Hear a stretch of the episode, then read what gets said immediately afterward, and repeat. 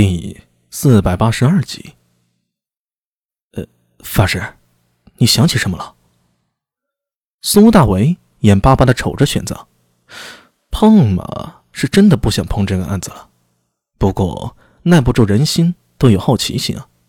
就算自己不想去钻研辩机的案子，可是有机会听玄奘法师说一说那些隐秘，也是极为有趣的。苏大为承认自己已经被吊起了口味了。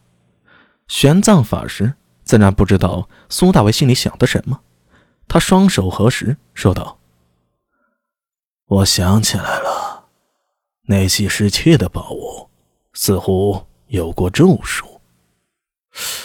咒术。”苏大为咀嚼这个词儿，是盛宴之术。那行者说道：“我接触过那名窃贼，在他身上有盛宴术的味道。”后来我曾远观那些赃物，确信那些东西上都被人施下了验圣之咒。验圣又称验阵，是一种辟邪启吉的习俗，意思是以诅咒验服其人，是一种古老的巫术。无论是宫廷或者是民间，都有人利用它来加害他人。历史上好几个大案子都与验圣术有关。如汉武帝晚年的巫蛊之案，杀太子刘据与皇后卫子夫，其缘由就是有人告发太子与皇后用验圣术咒汉武帝。苏大为皱着眉头，迟疑的说道：“你是说那些是窃的宝物被人拿来用作咒术了？”行者这一次没有回答，只是双手抱着铁棍，微微点头。苏大为沉默了。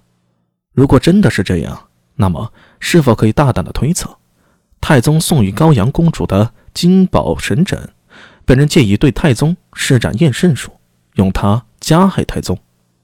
至于其他宣贵家里失窃的宝物，说不定也是太宗赐下的。这样一切都能联系上了。像验圣术或者巫蛊之术，都有一个共同点，必须要有受助者贴身之物，以做诅咒的引子。或者头发，或者贴身衣物。天子坐镇宫中，常人想要弄到天子这些贴身物，实在是太难了。但若像金宝神枕这样，太宗生前常用，后来赐予高阳公主，想要偷盗，难度就大大降低了。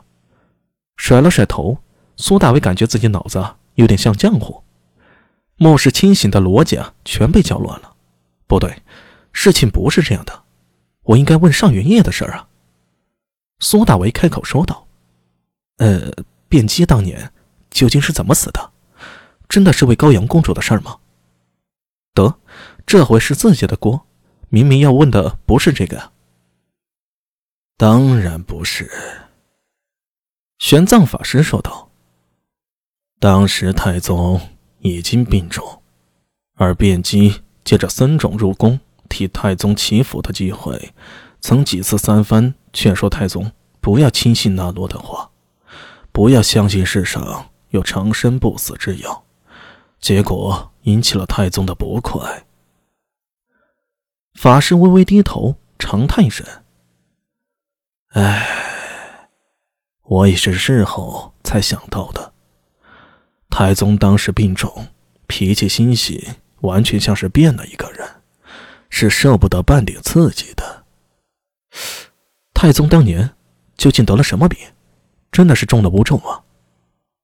苏大为忍不住问道。话刚出口，他恨不得给自己嘴上来一巴掌。要问上元夜的案子，你还问这不相干的事儿？这话题越跳越远了。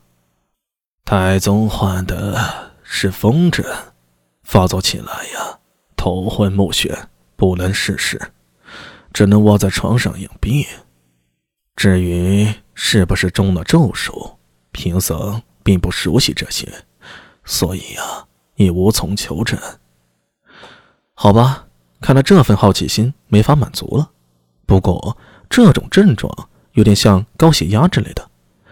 苏大为记得以前看过一些资料，好像说李唐家族的人因为胖大，而且有胡人之风，喜欢吃些高油脂的食物，都患有痛风。或者高血压一类的病，比较出名的就是高宗李治了。